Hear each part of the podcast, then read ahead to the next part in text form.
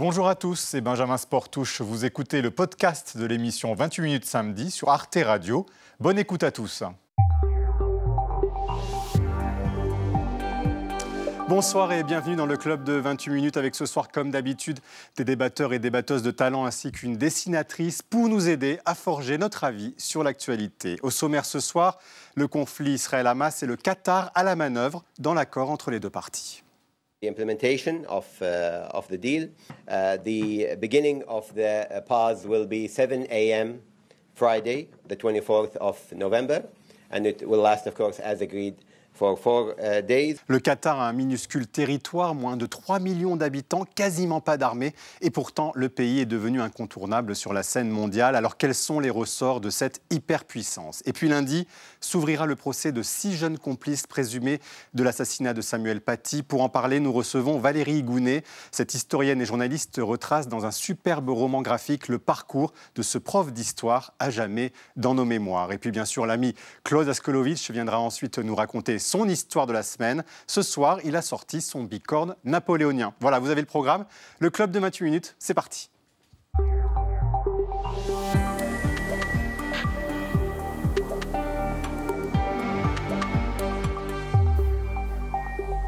Et bonsoir vous. Bonsoir, bonsoir P, ravi de vous retrouver. Bonsoir Frédéric Saïs, ça va Ça a l'air. Et bonsoir à notre trio de choc, hein, bonsoir. bonsoir. bonsoir. Julie Graziani, essayiste. Merci d'être avec nous. Nicolas Bouzou, essayiste et économiste. Votre livre La France de l'à peu près est paru aux éditions de l'Observatoire. Et Pascal Blanchard, salut Pascal, historien. Votre livre Notre France noire de A à Z vient de paraître aux éditions Fayard. Et au pupitre Coco, ravi de vous retrouver, Coco, formidable Coco, merci d'être là, dessinatrice à Charlie Hebdo et Libération. Et on commence tout de suite avec notre première actu, Frédéric, une fête qui vire au drame le week-end dernier. C'était dans un petit village de la Drôme. Oui, le meurtre de Thomas, 16 euh, ans, poignardé samedi dans cette fête de village dans la Drôme, a fait réagir jusqu'à Emmanuel Macron. Le chef de l'État a évoqué, je cite, un terrible assassinat. Neuf suspects ont été interpellés euh, cette semaine, dont l'auteur présumé des coups de couteau, un homme de 20 ans qui habite la ville de Romans-sur-Isère, à une vingtaine de kilomètres des lieux euh, du drame une bande venue pour en découdre, selon les témoins. Le parquet de Valence, lui, parle d'une expédition programmée. Pascal Blanchard, ce meurtre est-il pour vous un simple fait divers comme il y en a toujours eu, ou bien est-ce qu'il traduit une évolution de la société? C'est complexe parce que ça voudrait dire qu'on a une lecture uniquement politique de ce qui vient de se passer. On oublierait que dans l'histoire, dans le temps, euh, la violence juvénile, la violence des enfants a existé. Je vous rappelle qu'il y a dans ce pays des bagnes pour enfants, qu'à partir des années 1850, des lois vont faire qu'on va pouvoir condamner les enfants et les placer dans les bagnes. Il faudra attendre 1945. Donc s'il y a eu des bagnes, s'il y a eu une violence de jeunes, de très jeunes même, c'est que ça a toujours existé. Alors le risque serait de penser que ça n'arrive qu'aujourd'hui, ça n'existait pas avant. Pour autant, est-ce que notre société est violente depuis quelques années et qu'il y a cette violence qui s'exerbe Est-ce que cet événement-là doit être placé au même niveau que d'autres événements? Parce que c'est complexe, on mélange le terrorisme, on mélange la guerre, on mélange la violence qui peut exister, mmh. je dirais, au quotidien, les homicides. C'est vrai qu'il y a des taux d'homicide un tout petit peu qui augmentent, mais ce n'est pas non plus une explosion absolue. Le risque, c'est d'en faire quelque part une sorte de vision que notre société s'effondrerait, qu'elle deviendrait violente. Le mot est employé par le ministre de l'Intérieur, un ensauvagement du temps. Et donc, d'un seul coup, chaque événement ne va plus être lu à l'aune de ce qu'il pourrait représenter sur un territoire dans une situation donnée, mais comme une grande philosophie du monde où d'un seul coup, cette violence qui s'accompagne de plein d'événements deviendra aussi dans notre proximité, dans notre quotidien, une sorte de mouvement de société totale qui est en train de nous engloutir. Il faut faire extrêmement attention, avoir beaucoup de nuances. Ceci n'exclut pas la violence inacceptable de ce qui vient de se passer. Julie Graziani, ça a toujours existé, cette violence des jeunes, comme le dit Pascal Blanchard? Ça a toujours existé, mais la tâche des commentateurs politiques ou des hommes politiques, c'est à partir des faits réels dont ils constatent les occurrences dans la société, de se demander justement est-ce que c'est révélateur d'une tendance de fond ou est-ce qu'en effet c'est un fait divers, mais le mot fait divers lui-même euh, appliqué à ce drame euh, paraît presque euh, pas, adapté, parce que fait divers, ça sous-entend que c'est pas grave justement et qu'il n'y a pas de, de, conséquences ou de conclusions à en tirer. comme orientation politique en tout cas, on a beaucoup fait ces derniers jours dans les milieux de la droite nationaliste l'amalgame entre immigration et agression et délinquance. C'est un amalgame qu'on connaît déjà, euh, qui, on, a d'une certaine manière les ressources intellectuelles euh, pour y objecter. En revanche, et là, ça me paraît des enseignements à tirer de ce drame, il y a une musique qui se fait entendre depuis quelque temps et qui se consolide à chaque fois qu'il y a euh, une agression de ce type, c'est celle de l'autodéfense.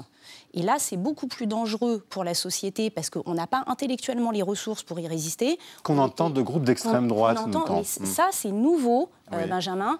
Et ça, euh, ça vient vraiment remettre en question nos modèles de société dans lesquels on s'était départi de notre capacité à réagir au bénéfice de l'État, à qui on donnait le monopole de la violence légitime, en contrepartie de la protection qu'il nous octroyait. Et cette petite musique qui vient dire, finalement, si l'État n'est pas capable d'assurer ma protection, je me sens en droit de me défendre moi-même et mes proches, ça, c'est extrêmement euh, diluant du lien social.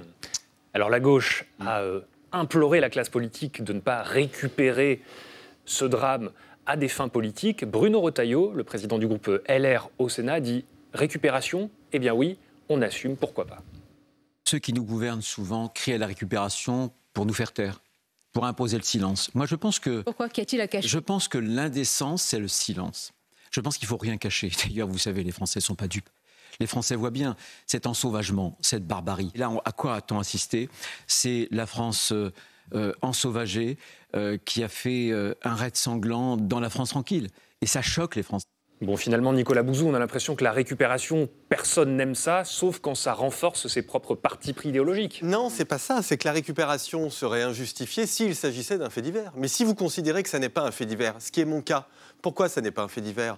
Parce que ça s'inscrit dans une tendance. Ça s'inscrit dans une tendance de remontée euh, de la délinquance. Alors bien sûr, évidemment que la société est moins violente aujourd'hui qu'elle l'était il y a 100 ans, mais elle est plus violente qu'elle l'était il y a 5 ou 10 ans. Mmh. Il y a ça, vous en êtes certain. Alors, on voit une légère remontée de la délinquance, mais surtout ce que l'on voit, c'est une intensification, c'est-à-dire peut-être pas beaucoup plus d'actes violents, mais ces actes violents sont de plus en plus violents. Donc ça, c'est mmh. quelque chose qui est documenté et il est parfaitement légitime que les Français euh, s'en inquiètent. Et donc, je ne vois absolument aucun problème à ce qu'il y ait, entre guillemets, une récupération euh, politique à partir du moment où vous avez quelque chose qui illustre une tendance de fond. Pourquoi est-ce que le débat politique ne pourrait pas s'en emparer? Si on ne s'en empare pas, si on n'est pas capable de parler rationnellement de ce genre de choses. Je ne suis mmh. pas un excité en matière euh, de, violence ni de sécurité. Hein. Enfin, je ici euh, suffisamment souvent. Voilà.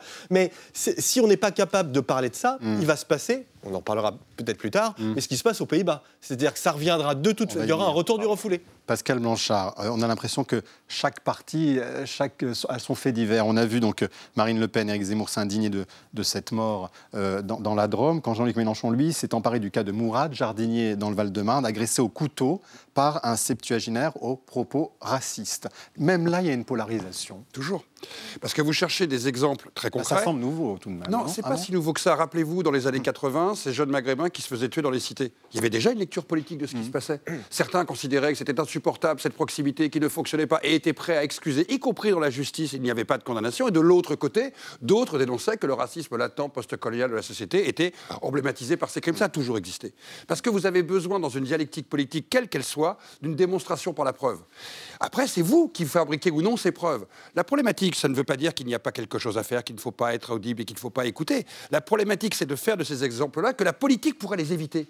Est-ce que vous imaginez des mmh. hommes politiques ou des femmes politiques capables d'éviter une rixe qui va pouvoir se passer sur un des points de notre territoire. C'est là où il y a un décalage. Je juste là-dessus, je la parole. Très rapidement. C'est là où il y a un décalage absolu de penser que le politique peut éviter des risques de village. Pardon, en deux mots. en deux mots. En deux mots, il me semble que la différence ces dernières années, mm. c'est qu'on a tendance à justifier les actes de violence. Ceux qui les exercent se sentent en droit de les exercer.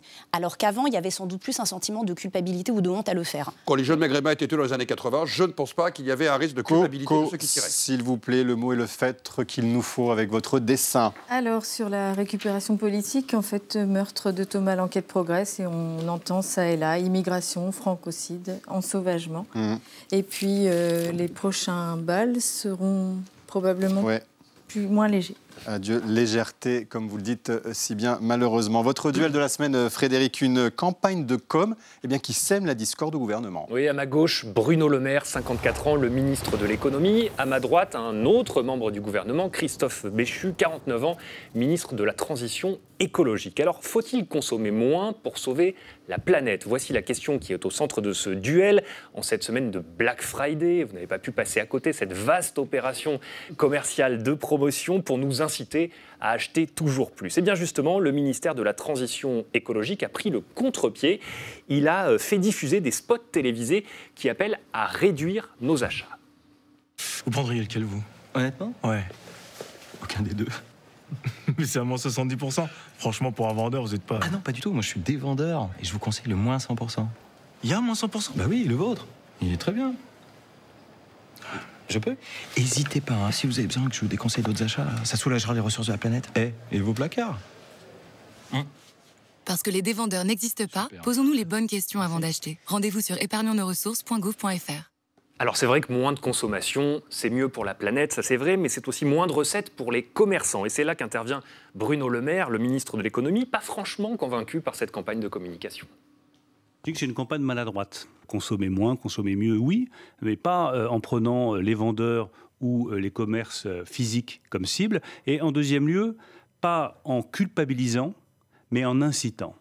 Je crois à l'incitation à la sobriété, je ne crois pas à la culpabilisation du consommateur. Du consommateur. Voilà donc Bruno Le Maire qui vient à la rescousse des commerçants qui ont déjà été fragilisés par la période de Covid, bien sûr, et ulcérés par cette campagne qui affecte leur tiroir caisse. Alors, Christophe Béchu serait-il un dangereux partisan de la décroissance, le ministre de l'écologie Il s'en défend, il reconnaît d'ailleurs une maladresse, à savoir que ces clips auraient dû d'abord cibler les plateformes de vente en ligne et non pas les petits commerces physiques, mais pour le reste, il le message. Dans une journée normale, comme aujourd'hui, il y a 20 000 spots télé qui sont diffusés sur nos ondes. 53 spots sur les 20 000 de la journée d'aujourd'hui. C'est la campagne que vous décrivez. 0,2%. Que 0,2% du temps d'antenne publicitaire soit consacré à se demander si tous les achats sont utiles, franchement, vu les enjeux de transition écologique, ça ne me semble pas déraisonnable. Et Christophe Béchu appelle d'ailleurs à remplacer ce Black Friday, cette vaste période d'hyperconsommation, par un Green Friday. Et Nicolas Bouzou, cette cacophonie au sein du gouvernement entre deux ministres, pour vous, elle est représentative de cette fameuse contradiction politique maintes fois évoquée entre fin du monde et fin du mois Non, je pense que c'est la campagne qui est mal faite, en fait. Le, le- le fond, moi je partage hein, le fond, le fait qu'il faille essayer de garder les vêtements plus longtemps, les réparer, Ouais. euh, le- l'électroménager, essayer d'acheter des choses qui durent plus longtemps, etc. Mais je- euh, entièrement d'accord avec ça, donc c'est pas le problème. Ce qui me gêne beaucoup, c'est la notion de dévendeur. Pour deux raisons. La première raison, c'est qu'il y a des gens dans notre pays, il y en a plein, c'est des vendeurs, c'est des commerçants. Je trouve assez maladroit le fait, grosso modo, d'insulter des gens qui ont un métier. Voilà, moi je pense au contraire qu'il faut revaloriser la valeur travail. Donc dire aux gens vendeurs, c'est pas bien, donc le gouvernement finance un spot qui met en avant les dévendeurs, je pense que c'est pas une bonne idée. Mais surtout, on pouvait tourner les choses de façon positive. Regardez, les commerces de réparation, par exemple, on en voit de plus en plus. Ça, c'est des commerces. Avec des bonus de l'État, même. Et ça, mais ça, c'est de l'écologie. Et c'est formidable parce que c'est de l'écologie, c'est euh, de euh, l'économie. Et puis en plus, vous savez, ces commerces de réparation, souvent, c'est des gens qui n'ont pas eu la chance de faire les études les plus longues. C'est parfois dans des centres-villes, euh, dans des endroits qui ont un peu souffert. Donc ça coche toutes les cases. Donc pourquoi est-ce qu'on ne fait pas des choses, pour dire la même chose, hein, mais des choses positives, plutôt que de dire vendre, c'est pas bien Ouais. Julie, vous avez 15 secondes. L'inavoué de la polémique, l'inavoué de la polémique, c'est quand même que l'État-providence repose sur la société de consommation dont elle tire son carburant en matière de ressources. Comme on consomme moins parce qu'on a moins de pouvoir d'achat tout bêtement, on a tendance à faire de nécessité vertu en prenant la décroissance, mais on est un petit peu dans l'adage, le sage au désert fait vœu de ne jamais manger de poisson. Bon, bien, écoutez, est-ce qu'on peut illustrer ça peut-être en dessin, Coco Voyons. Sur la, sur la consommation, bah, l'un ne consomme pas, l'autre consomme. Bah, on va mettre Béchu qui porte les sacs de Le Maire. Eh bien voilà, joli duo finalement, vous les rabibochez. Merci Coco. C'est l'heure de la une internationale, c'est celle de Het Parole, quotidien néerlandais, avec ce titre Wilders de loin le plus haut. Il s'agit de Gerd Wilders, ce leader d'extrême droite qui a remporté, à la surprise générale, les élections législatives aux Pays-Bas. Une victoire fondée sur une opposition historique à l'immigration, mais pas seulement.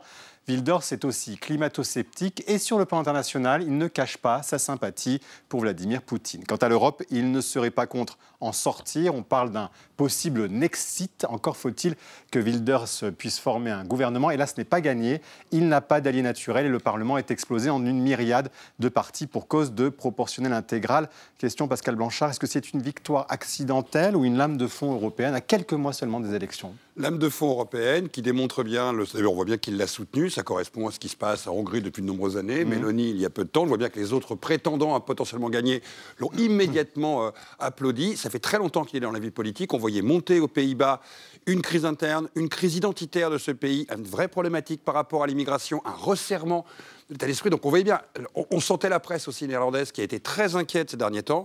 La campagne a été extrêmement brutale. Lui, il semble un fanfaron, il est un fanfaron, il correspond d'ailleurs à ce genre de populisme qu'on voit arriver de partout, mais attention, il n'est pas tout neuf. Ça fait très longtemps qu'il est dans la vie politique néerlandaise. Donc, ce n'est pas du tout une surprise. Et oui, pour le reste des pays européens qui sont justement dans ces moments où la question identitaire est très forte, l'Allemagne va devoir se questionner fortement, l'Espagne va devoir se questionner fortement, la France, bien entendu, nous- l'Irlande, où il vient- où il vient de se passer des événements il y a quelques jours. Donc, je pense qu'on doit regarder ça de très très près et être relativement inquiet. Julie Graziani, j'ai- vous n'avez pas beaucoup Ah, de j'ai temps encore tout à 15 l'heure. secondes. Ah, non, un peu plus, un peu plus. Combien de justement Parce que, alors, il a été euh, félicité euh, par Marine Le Pen mais, euh, et Viktor Orban en Hongrie. Mais en même temps, c'est vrai qu'on a vu en Espagne, Vox euh, ne l'a pas emporté et euh, non plus euh, l'extrême droite en Pologne. Mais Qu'est-ce que pré- vous diriez Précisément, je dirais qu'on a toujours un même poncif euh, Mm. quand ces cas-là arrivent. C'est celui de, pour caricaturer, l'extrême droite aux portes du pouvoir. Oui. Donc on a des titres anxiogènes qui supposent qu'il y a un point de bascule irrémédiable, qu'une fois que l'extrême droite aura pris position dans un pays, ça ne pourra aller qu'en opérant et qu'elle s'accrochera au pouvoir, et que euh, les choses restent figées. Alors qu'en fait, euh, sur tous les cas euh, Mhm. qui se sont produits ces dernières années, à chaque fois on fait preuve de la même surprise devant un événement exceptionnel, sauf que c'est la douzième fois à peu près que se produit cet événement exceptionnel, si bien qu'il n'est plus si exceptionnel que ça, et que ces partis, après un temps de passage, sont très souvent battus aux législatives suivantes par d'autres partis, reviennent peut-être après sous une autre forme, mais tout ça fait partie d'une composition politique euh, qui finalement se banalise euh, dans les faits, même, si ça continue à vous inquiéter. Mais on n'observe pas de prise de pouvoir avec un effet de non-retour finalement. Hmm. Alors cela dit, euh, Pays-Bas, Finlande, Danemark, on l'a vu, Hongrie évidemment, Nicolas Bouzou. Mi bout à bout, ça pourrait finir aussi par créer une sorte de minorité de blocage, avec en plus les élections européennes qui arrivent le 9 juin, qui pourraient ressembler à ça euh, au niveau de la physionomie politique. Oui, alors euh, c'est même pire là, puisqu'il y a même potentiellement, alors ce sera peut-être compliqué politiquement, mais il y a potentiellement un référendum euh, comme au, voilà. comme, comme au Royaume-Uni, hein, de puisqu'il a aussi fait une campagne sur la sortie du, euh, des, des Pays-Bas de l'Union européenne. Mais il me semble que cette histoire-là, c'est le symptôme ultime du fait, on va dire, pour les gens dans lesquels moi je me reconnais, si vous voulez, c'est-à-dire une espèce de cercle de la raison, pour reprendre une expression qui a été un peu péjorative, mais l'impossibilité de ce cercle de la raison de parler justement des questions d'immigration, des questions d'insécurité, des questions d'islamisme. C'est-à-dire que si on n'est pas capable de traiter ces sujets-là Pas de tabou. avec aucun tabou et avec euh, de- une très grande fermeté quand une très grande fermeté est nécessaire, eh bien du coup, le les, gens considèrent qu'il y a une déconnexion entre la classe politique, entre guillemets, traditionnelle, alors elle est plus si traditionnelle que ça parce qu'elle gouverne dans un grand nombre de pays, en tout cas, euh, et eux, et du coup, vous avez l'élection de ce type de, de- de- de ce type de politique. Et donc, si on n'est pas capable d'avancer là-dessus, ça va se reproduire dans d'autres pays. Bon, j'en souris déjà, le, le dessin de Coco, une, une- une sacrée danse du ventre, Coco. Oui, après la, après la, la joie de la joie de l'élection euh, aux législatives, bah, il faut chercher une coalition. Ah bah Voilà. Il a du boulot, ça peut prendre des mois. On l'a vu il y a quelques années, en 2021. Euh, place au point com de la semaine avec vous, euh, Alix. La victoire, là, pour le coup, d'un drôle de zigoto, c'est en Argentine. Oui, je vous laisse le terme zigoto ou fanfaron pour citer Pascal Blanchard tout à l'heure. Oui, au lendemain, de son élection, Javier Milei a été applaudi par l'ex-président brésilien Jair Bolsonaro. Leur première interaction au téléphone a été filmée et donc publiée sur les réseaux sociaux. On les voit en train de rire à gorge déployée ils se félicitent chaudement. Et pour compléter donc ce club des populistes fantasques, il manquait Donald Trump qui lui aussi a félicité euh, Javier Milei pour sa lutte contre le socialisme. Je cite, dans une vidéo, Trump a dit au futur président argentin Make Argentina Great Again, qui est décidément un slogan qu'on peut vraiment décliner à l'infini comme ça. Au-delà des Recycle aussi. oui, on recycle, bah oui, c'était l'occasion. Au-delà des soutiens de Javier Milei, ce sont ses idées, donc il est climato-sceptique, pro-armes, anarcho-capitaliste, selon ses mots, opposé à l'avortement, qui inquiète les internautes, mais surtout la façon dont il exprime ses idées, souvent avec une tronçonneuse entre les mains, symbole de son désir de couper les dépenses publiques. Sur X, cette euh, vidéo dans laquelle il brandit sa tronçonneuse dans un bain de foule n'est pas passée inaperçue. Ce type est taré, peut-on lire. Autre commentaire, c'est un film d'horreur ou alors un cauchemar, ce type mais plutôt un film d'horreur, selon un autre internaute qui compare l'élection de Milley à un sacre à la tronçonneuse. Et évidemment, comment ne pas penser au film d'horreur? Mais l'inquiétude n'est pas nouvelle puisque le mois dernier, vous avez peut-être vu les images, le futur président argentin avait tapé dans le cadre d'une émission télévisée sur une piñata en forme de banque centrale qu'il veut supprimer pour dollariser totalement son pays. Donc les Fury Rooms, vous savez, ces salles où on a le droit de tout casser en payant, eh bien ça, ça a de l'avenir, visiblement. Un paradoxe toutefois, depuis des mois, Javier Milei, il s'en prend euh, à ceux qui, enfin, aux gauchistes qui l'insultent, selon ses mots, hein, aux woke, et pourtant ces vidéos sont extrêmement inclusives, puisque même les enfants de 4 ans peuvent les comprendre. Dans celle-ci, il arrache sur un tableau des étiquettes avec le nom des ministères qu'il veut supprimer, notamment le ministère des Femmes. Un commentaire sur X, ce mec, c'est Pinochet avec un costard cravate, les cheveux en pétard et un style fanfaron. Et lui, il a été élu, bon, ce parallèle avec l'ancien dictateur chilien est très subjectif, Hein, c'est euh, la vie d'un internaute. Mais parlons quand même des cheveux en pétard de Milei. Euh, ils ont beaucoup inspiré les internautes. Il y a eu par exemple ce montage sur Instagram en légende. 7 h du mat, je vois que l'Argentine a un nouveau président et ensuite donc ces photos de Dick Rivers, Wolverine, ainsi que Milei. Dans la même veine, ce tweet d'un cinéphile créatif. Pardon, mais ça c'est Benoît Magimel dans un biopic sur Dick Rivers. On ne choisit pas ses sosies, malheureusement. Mais la Coupe de Millet est-elle une coïncidence? Pas sûr du tout. Sur X, un internaute allemand a placé côte à côte des photos de Boris Johnson, Trump, du néerlandais Gerd Wilders et de Javier Milei, tous coiffé, décoiffé, ébouriffé, façon euh, Tony Guy, ou alors comme s'il sortait d'un concert de punk. Avec cette légende, personne ne va me faire croire que c'est un hasard, à croire que la coupe en pétard, eh bien, c'est un nouvel outil des anticonformistes pour promettre une politique décoiffante, elle aussi. Pascal Blanchard, est-ce que ces outrances qui nous choquent de Javier Milei ne l'ont pas aidé justement à accéder au pouvoir? Bah, vu la situation de l'Argentine qui cherchait une rupture absolue, au moins il correspond à une rupture absolue. À coup de tronçonneuse, il va couper la société, il va la massacrer. Vous avez dit qu'il n'y avait pas de rapport avec Pinochet, mais dans la société argentine, oui, il y a un rapport avec Pinochet. Je vous rappelle que sa première décision, c'est, et c'est sa priorité, faire mhm. fermer le musée qui raconte les crimes de la dictature. Ça a été parfaitement entendu par la vieille droite, traditionnaliste, bourgeoise et les militaires en Argentine. Il correspond à une histoire. Sauf que, à la différence de Pinochet, il n'a pas de casquette de militaire, il a une coupe de cheveux ébouriffée et d'un seul coup, il donne le sentiment d'être moderne. C'est aussi pour ça que les jeunes ont voté pour lui, dans un pays où, il faut le reconnaître, le pays est aujourd'hui à ras du sol. C'est le chaos, il correspond au chaos, il a la tête du chaos, il a la tronçonneuse du chaos, et le chaos va arriver. Mais en deux mots quand même, Nicolas il y avait en face un ministre de l'économie qui était le candidat du centre. Non. Euh, c'était, bah, tout de même. Non, non, c'était un candidat non, non, je suis ah, désolé. mais en tous les cas, il est quand même responsable du bilan. Il est quand même comptable du bilan. Ça, je vous suis Donc, on demande à des gens d'élire quelqu'un éventuellement euh, qui est fautif des 140% d'inflation. Ça, je vous suis complètement là-dessus. C'était un candidat péroniste, alors péroniste modéré, mais enfin, euh, l'Argentine a subi des décennies de péronisme, c'est-à-dire d'interventionnisme, de protectionnisme, d'inflation, qui ont mm. ruiné le pays. Donc voilà, on en arrive là. Moi, je trouve ça euh, très, très important ce qui est en train de se passer, parce qu'au-delà même des idées, mais le, fait qu'un candidat à la présidentielle ait une tronçonneuse à la main et ça amuse des gens, mais ça veut dire que nous entrons dans une espèce d'ère de violence politique. Parce que les gens normaux, quelles que soient leurs idées, pardonnez-moi, ils n'ont pas une tronçonneuse. Dans tous les cas, la tronçonneuse, ça. a inspiré Coco. Euh, visiblement, votre dessin, cher Coco. Oui, mais il faut rappeler que les Argentins ont voté pour ce type. Il va nous sortir. voilà, ça va leur servir de scalpel, en effet. Euh, un petit deuxième euh, un, petit deuxième. Ah bah voilà, avec euh, Laserface, le vrai. Complètement. Oui, oui. Il y a des similitudes, en effet. On passe au deuxième, à notre, notre dossier de la semaine, notre actualité de la semaine, Frédéric. C'est le Qatar omniscient, omniprésent et on a l'impression omnipotent. Oui, d'ailleurs, euh, l'accord sur la libération des otages s'est fait sous le patronage du Qatar, médiateur en quelque sorte entre le Hamas d'un côté, les États-Unis et Israël de l'autre. Victoire diplomatique pour cet État de seulement 3 millions euh, d'habitants, grand comme un département français, une preuve d'influence mondiale, une autre un an après la Coupe du Monde euh, de football qui avait été organisée dans ces stades climatisés de cette petite péninsule riche de ces immenses ressources en gaz. Euh, Nicolas Bouzou, comment vous expliquez, vous, cette influence croissante du Qatar? Bah, En fait, donc, le Qatar, c'est une espèce de, tout petit État avec une rente en matière d'hydrocarbures qui est absolument euh, incroyable et qu'il a, qu'il a réinvesti en grande partie dans son euh, soft power, pardonnez-moi pour le mauvais français, avec quelque chose qui, au fond, une politique étrangère qui est entre cynisme absolu et pragmatisme, c'est-à-dire on parle au Hamas, on parle à Israël, on, accueille une base américaine. Mm. Alors on est d'une certaine façon dans le, dans le pire de la réelle politique, parce qu'il n'y a aucun principe derrière ça.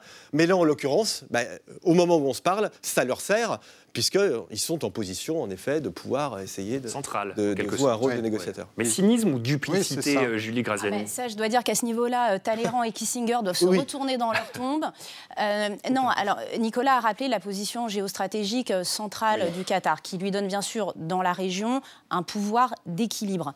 Mais ce qui est intéressant, ce qui est en fait même exceptionnel dans cette histoire, et vous posez la question de la sincérité, c'est la capacité qu'a eu le Qatar, au-delà de l'argent dont il dispose, au-delà de son pouvoir d'influence par le sport, à réunir euh, un mouvement terroriste quasiment pris sous son aile, patronisé, euh, et sa capacité de continuer à dialoguer avec un ensemble de démocraties. Que les dirigeants politiques du Hamas sont euh, au Qatar. Absolument, le chef du Hamas réside au Qatar.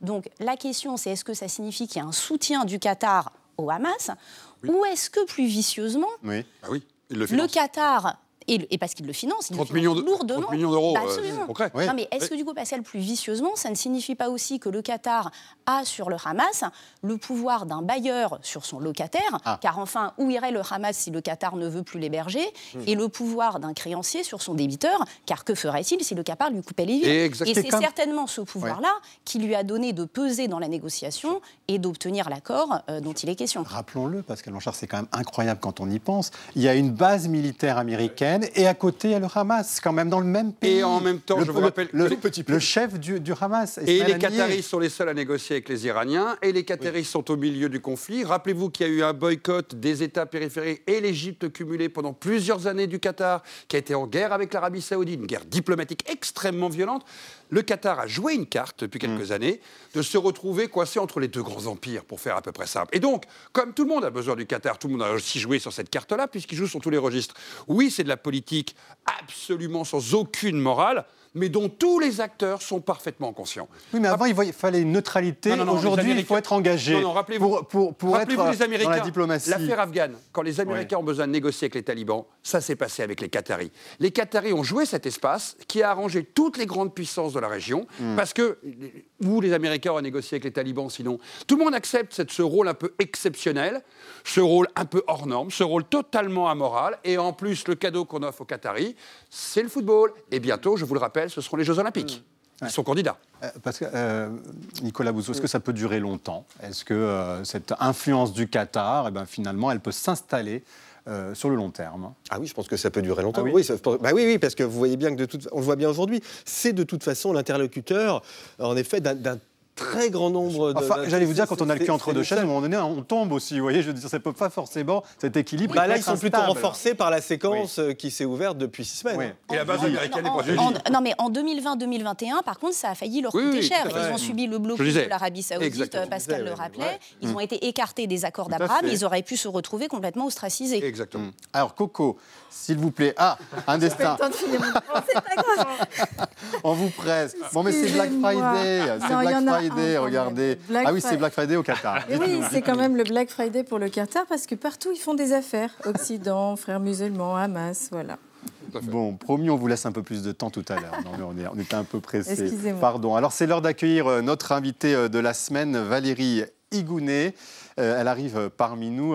Bonsoir Valérie Gounet. Bonsoir. Vous êtes euh, l'autrice avec euh, Guy Le Benneret de ce roman graphique sur un traumatisme national. Hein. Ce sont vos mots que l'on reprend aussi, hein, celui de l'assassinat de Samuel Paty il y a maintenant près de deux ans. Ça s'appelle Crayon noir aux éditions Studio Fact. C'est vraiment un ouvrage pédagogique et, très accessible et très bien fait. Vous revenez sur les semaines qui ont précédé la mort de Samuel Paty, sur la vie d'un prof d'histoire histoire qui euh, voulait juste bien faire euh, euh, son boulot. Quel était votre objectif, Valérie Gounet, en écrivant ce roman graphique? Est-ce que c'était montrer l'engrenage, paraissait inimaginable, hein, qui a conduit à cet assassinat alors en fait, le premier objectif, je crois que c'était ne pas oublier Samuel Paty, mmh. suite à son assassinat. Et c'est vrai qu'en amassant les documents et en ayant des entretiens avec différents enseignants du Bois d'Aulne, on a bien vu et on a bien entendu, évidemment, cet engrenage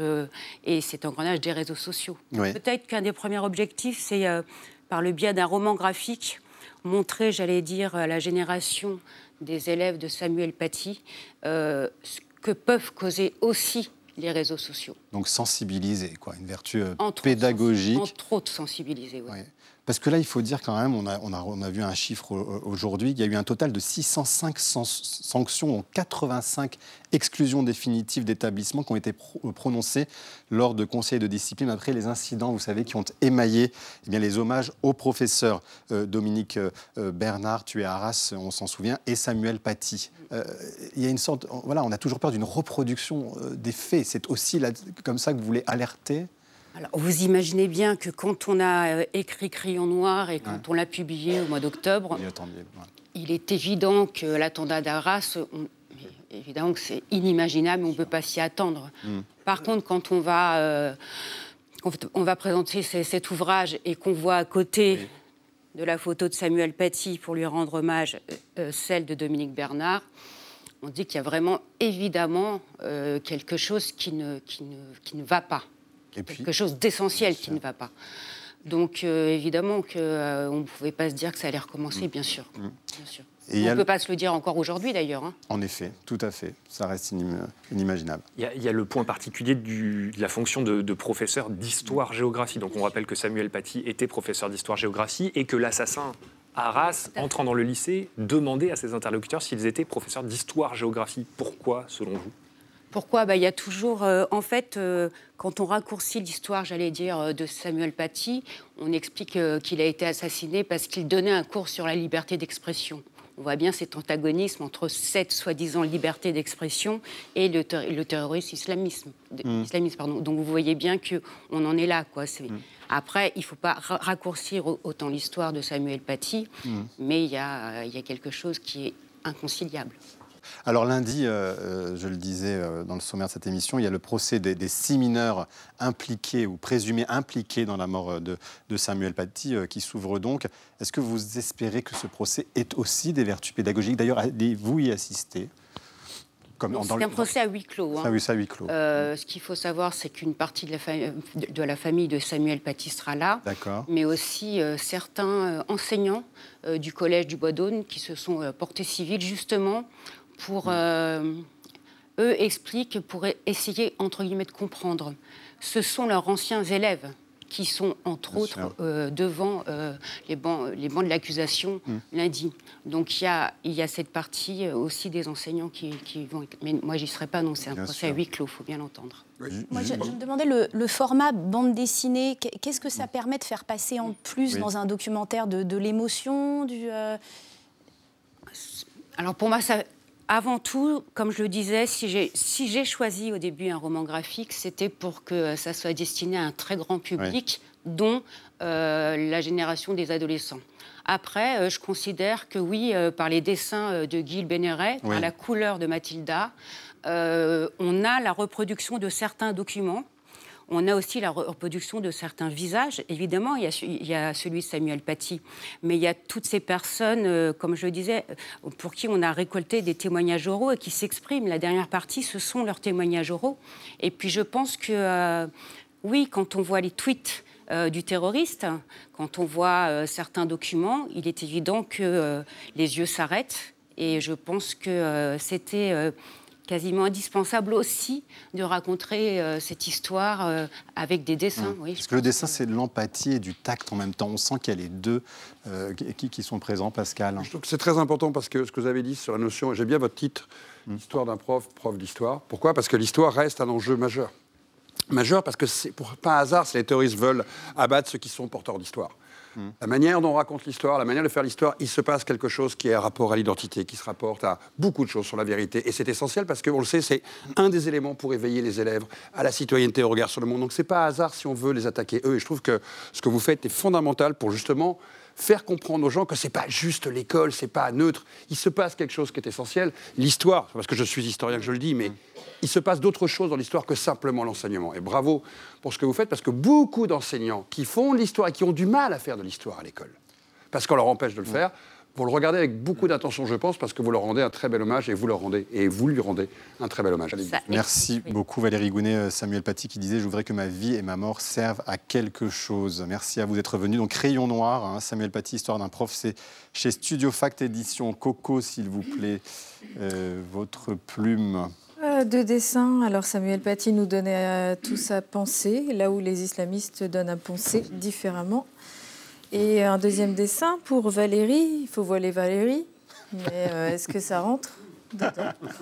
Merci beaucoup, euh, Coco. On pense toujours à nos amis de Charlie. Euh, merci encore, Valérie Gounet, d'être venue sur ce plateau. Et à votre place, eh bien, c'est le moment d'accueillir, eh bien, bien évidemment, vous l'attendez tous, et nous aussi, notre ami euh, Claude Askolovitch. Claude, venez donc, précipitez-vous. Vous êtes impérial ce soir. Dites-nous, racontez-nous votre histoire de la semaine. Bonsoir, mes amis, bonsoir. Eh bien, ce soir, je suis venu vous parler d'un homme replet qui s'enfonce dans une boue qui n'est pas encore celle d'un champ de bataille. Et alors, il appelle ses soldats pour qui l'arrache à ce piège.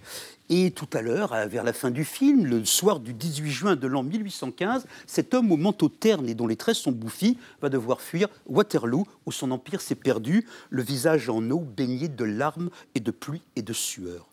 Et cet homme, oui bien sûr, Napoléon. Mais d'abord, Rod Steiger, immense acteur américain qui avait su rendre l'inéluctable perte de l'empereur. Cet homme m'est revenu de loin, d'un chef-d'œuvre simplement nommé Waterloo, sorti en 1970, réalisé par un maître soviétique, Sergei Bondarchuk, qui alors avait réalisé une fresque qui reste, c'est l'historien de Napoléon Jean Tullard qui le dit, le meilleur film jamais réalisé sur l'empereur. Alors forcément, comme nous est venu cette semaine un Napoléon signé Ridley Scott, que la critique, les historiens et ma propre expérience de pauvre spectateur peuvent taxer de boursouflure et d'imposture, j'ai voulu revoir le bon d'Artchouk, car on peut le voir gratuitement, clic-clic, sur Internet. Alors mes amis, allez-y vraiment cliquez, et singulièrement si vous avez vu ou si vous voulez voir le Napoléon de Scott, car alors vous allez voir la différence entre une daube et, un, et une œuvre, une fresque où l'art de la mise en scène et l'art du comédien sont au service non seulement de l'histoire avec un grand H, mais de la vérité intime. Vous allez comprendre à quel point la douleur que porte Rod Steiger ridiculise les masques de grand guignol de Joaquin Phoenix et vous verrez à quel point l'invention mensongère de Scott, qui, pour nous faire comprendre que Napoléon était un guerrier, le fait charger sabre clair à cheval sur le champ de bataille de Waterloo à la tête de ses troupes, était une métaphore fausse historiquement, stupide psychologiquement et risible cinématographiquement. Et puis, vous comprendrez aussi que les objections que je peux faire à Ridley Scott, non, ne sont pas franchouillardes, car un Anglais Scott et un Américain Phoenix, j'oppose un Américain Steiger et un Russe Bondarchuk, et j'admettons que sur notre empereur qui appartient à l'histoire du monde, eh bien, des étrangers étaient dans le vrai. Évidemment, et là je l'admets, il y a dans le rejet de Scott une part de dépossession. Je suis, j'ai 60 ans, un vieux monsieur qui a connu encore les belles histoires qu'on disait aux enfants. Ah, le stratège adolescent de l'école de Brienne qui, dans une bataille de boue de neige, une bataille de boules de neige, préfigurait Austerlitz. D'accord On sort des nostalgies. Mais après tout, pourquoi devrais-je troquer mon récit fondateur à moi français pour les fantasmes d'un vieux cinéaste octogénaire qui a décidé, c'est faux, que Napoléon avait fait tirer au boulet de canon sur les pyramides d'Égypte et qui a décidé aussi que toute sa vie, Napoléon avait été motivé par le seul amour désespéré qu'il portait avec Joséphine et qu'il était rentré d'Égypte parce que pendant ce temps-là, elle le trompait. J'avais l'habitude du bicorne, pas des cornes, pardon, point gauloiserie, mais enfin, pourquoi pas? Car après tout, il est très désagréable de voir une histoire universelle, certes, mais aussi spécifiquement française, être délavée par Scott dans une esthétique mondialisée, interchangeable, où toutes les guerres, toutes les tueries, toutes les batailles se ressemblent, sont toujours portées par le même type de musique que Hollywood a inventé pour souligner le sang, et où Joaquin Phoenix, encore lui, peut indifféremment jouer un psychopathe empereur romain ou un souverain français. Il y avait une vérité dans la part française de l'épopée. Et si je dois vous parler d'un autre film, peut-être daté 1960, mais tout de même très beau, où le faussement bonhomme Pierre Mondy cochait toutes les cases et les bons mots de la légende et les mimiques du Napoléon. Ce film s'appelait Austerlitz, réalisé par le grand Abel Gans, qui sous le muet avait déjà célébré la légende, au point que son acteur Albert Dieudonné avait fini par croire, coucou coucou, qu'il était vraiment l'empereur. Mais bref, dans son Austerlitz de 1960, Abel Gans, pour nous dire que la révolution s'était poursuivie sous l'Empire, et ça c'est vrai, avait inventé ex nihilo un personnage de grognard joué par Michel Simon alboise, de pontoise, seignéoise, qui en fils du peuple papotait tranquillement avec son petit caporal et qui ensuite allait mener la charge vers le plateau de Pratzen en chantant cet air de nos guerres. On va leur percer le flanc, plan, tire-lire, relant, à que nous allons rire, plan, tire-lire. Et croyez-moi, mes amis, il y a autant de vérité dans cet air que de fausseté dans tout le Ridley Scott. Quel talent Qu'il chante bien. Bon, on ira quand même se faire notre propre avis, hein, quand même. Allez, allez, allez, Coco, s'il vous plaît, est-ce que vous avez mis un bicorne sur... C'est la tête de Claude, ça, avec son bicorne Non, mais j'avais ah fait... Euh, c'est vrai que ce serait marrant de donner le, de donner le rôle à Claude, finalement. Ah oui. Ah ouais, en fait, le... non, non, j'avais pensé au Napoléon de Ridley Scott et, changer le chapeau en mettant la critique de Libé, qui était absolument infâme. c'est un vrai on lira, On lira aussi. Merci Claude, merci Coco. C'est l'heure de vos photos de la semaine, chers clubistes. Vous avez choisi euh, chacun une photo pour illustrer, qui vous a marqué hein, dans, cette, euh, dans cette actualité de, la semaine. Et on commence avec vous, Pascal. Et Pascal, vous avez choisi, eh bien, euh, Happy Birthday, Mr. President. voilà, racontez-nous pourquoi. Ah, vous chantez bien, vous aussi. voilà, j'ai mis Claude. Donc, très clairement, on cherchait la photo qui allait expliquer la défaite de Biden. On l'a. Ce sera bien parce que dans 20 ans, dans 30 ans, qu'on devra expliquer à quel moment, à mon avis, dans l'opinion, ça a décroché, on reviendra avec cette image. Hmm. Qu'il a imposé à son staff de com, je ne sais pas. Comment ils ont dû en débattre, on en parlait tout à l'heure, je ne sais pas.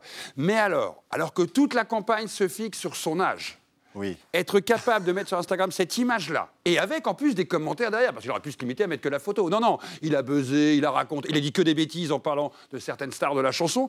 Il s'est même moqué indirectement de ceux qui fabriquent les bougies, mais le plus incroyable, c'est qu'il a l'air très heureux et que nous, on regarde ça, on se dit Waouh L'Amérique n'est pas capable de proposer quelqu'un qui va avoir 82 ans l'année prochaine quand il va être élu.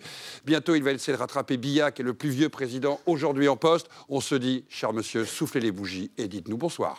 Bravo. Non, mais c'est vrai, on dirait un barbecue. Mais ça aurait fait un bon point com aussi, une prochaine fois. Nicolas Bouzou, alors, bon, elle est un peu plus terne et masculine, votre photo. Hein, euh, c'est pas de ma faute. Hein. C'est non, c'est vrai, c'est des maires. C'est le président de la République qui reçoit les maires de la région Pays de la Loire, mais bon, en, réalité, il a reçu euh, un grand nombre de maires puisque c'était euh, la, la, la, réunion de l'Association des maires de France cette semaine. et en fait, il y, a quand même aujourd'hui une vraie difficulté chez les élus et chez les maires en particulier. Euh, Jérôme Fourquet a expliqué l'autre jour, par exemple, que 60% des maires ont reçu d'une façon ou d'une autre soit des menaces, soit des incivilités, soit carrément des violences, 60%. Il y a une vraie crise de vocation chez les élus. D'ailleurs, c'est un sujet que porte euh, David Lisnard, donc le président de l'Association des maires de France, qui a été euh, réélu cette semaine. Des démissions en cascade aussi. Et, et, je suis absolument persuadé que pour notre démocratie, quelles que soient nos idées politiques, mais c'est un sujet absolument fondamental, parce que si on, on décrédibilise si on défait à ce point la fonction euh, d'élu, et il y aurait plein de choses à dire, y compris la question des rémunérations, mais je pense que c'est notre démocratie qui euh, subira ça en retour, et ça me semble très grave. Julie Gradiani, alors une star dont on ne connaissait pas forcément le visage. Dites-nous qui est -ce, cet homme, ce jeune homme il a l'air soucieux en même temps. Là. il n'a plus de raison de l'être maintenant. Euh, Samuel Altman, fondateur et présent au bord de dirigeants d'OpenAI, la société donc, qui a développé ChatGPT, tout le monde la connaît maintenant. Oui une lutte d'influence comme seuls les conseils d'administration de la Silicon Valley en ont le secret. En moins de trois jours, il est passé de licencié à réintégrer. Les salariés qui attendent dix ans de procédure prud'homale pour avoir le même résultat apprécieront. En fait, la lutte d'influence, c'était entre ceux qui voulaient accélérer le déploiement de l'intelligence artificielle et ceux qui voulaient le ralentir au motif des dangers qu'elle comporte. Je n'ai pas peur des sujets clivants, j'ai choisi mon camp, je vous le dis, je fais partie de ceux qui, qui pensent qu'il faut accélérer, car comme lui, peut-être pas pour les mêmes raisons, cela dit, car plus on accélérera, plus en réalité on fera ressortir en creux ce qui fait le propre de l'intelligence humaine. Et on réalisera que ce qu'on appelle l'intelligence artificielle, ce qui compte dans l'expression, c'est le mot artificiel. Et que le propre de l'intelligence humaine, c'est d'être créative, ce que ne sera jamais un algorithme qui pensera toujours à l'intérieur de la base de données. Et votre intelligence n'est pas virtuelle, ni la vôtre, bien sûr, chers messieurs, ni celle de Coco avec son dessin qui est en train de flamber. le gâteau. Alors, j'ai l'impression que la seule chose qui sauvera Biden, c'est peut-être l'IA. Excellent. On adore. Merci Coco. C'est l'heure de retrouver notre troubadour préféré. Vous le connaissez bien sûr, Benoît Forjard, pour sa dérive des continents cette semaine. Cette question, faut-il interdire les pseudos? Bonsoir Benjamin. Internet serait-il mieux si chacun s'y exprimait sous son vrai nom? Avant de me laisser un commentaire insultant, permettez qu'on y réfléchisse ensemble et sans a priori. D'un côté, les anti-pseudo qui considèrent qu'Internet est devenu trop grave pour qu'on continue à s'y comporter comme dans un bal masqué. De l'autre, ceux qui, à contrario, estiment qu'Internet doit demeurer cette zone où la parole se libère, précisément parce qu'on peut s'y abriter derrière des sobriquets, quitte à devenir ce bac de tri couleur brune où se déversent les passions tristes. Reconnaissons que les pseudos apportent une certaine gaieté. L'inventivité s'y exprime parfois avec une truculence telle qu'il m'arrive de préférer la lecture des pseudos à celle des commentaires qui les accompagnent. Je pense notamment à tous les noms d'emprunts hérités de la littérature. Qui se cache derrière Besse Pascal, La Tartine ou Marcel Pignol? Peut-être une puricultrice, votre coiffeur ou un grand nom de la politique Qui sait? Interdire les pseudos serait se priver d'une véritable botanique, une nomenclature absurde d'une richesse folle qui en dit souvent long sur l'inconscient collectif des Français. Que penser par exemple des pseudos sous forme d'invitation, tels Suis-moi, Viens boire un petit coup à la maison, ou d'attentions exquises comme Vive ton père ou Je te kiffe, sinon qu'ils reflètent au fond un esprit de convivialité bien éloigné de l'agressivité ambiante. La vérité des gens se cache davantage dans les alias qu'ils se choisissent que dans les opinions passagères dont ils se font le relais énervé. J'ai lu des appels à la révolte lancés par Pchit ou Existe plus, et des commentaires définitifs signés pseudo-supprimés. Est-ce que s'exprimer en déclinant son véritable état civil encouragerait davantage de retenue à voir? Car au fond, qu'est-ce qu'un sinon le pseudonyme attribué il y a longtemps à votre ancêtre par lequel l'administration continue de vous appeler Sans compter qu'il existe peut-être dans la vie réelle un brave Michel Fourniret, éleveur de colombes dans le Doubs et joueur d'harmonica, qui n'a d'autre choix que d'apparaître sur Internet sous le nom de Calimero. Il faut aussi penser à tout cela, c'est ma mission, bonsoir. Merci cher Benoît, merci à tous euh, pour votre présence sur ce plateau. Merci à vous bien sûr de nous avoir euh, suivis. On se retrouve demain à 20h05 pour 28 minutes samedi et son club international. Et comme d'habitude, bien on va se quitter en musique avec un clin d'œil à votre chronique, cher Claude, Waterloo de Abba et vous pouvez danser. À demain, tchuss.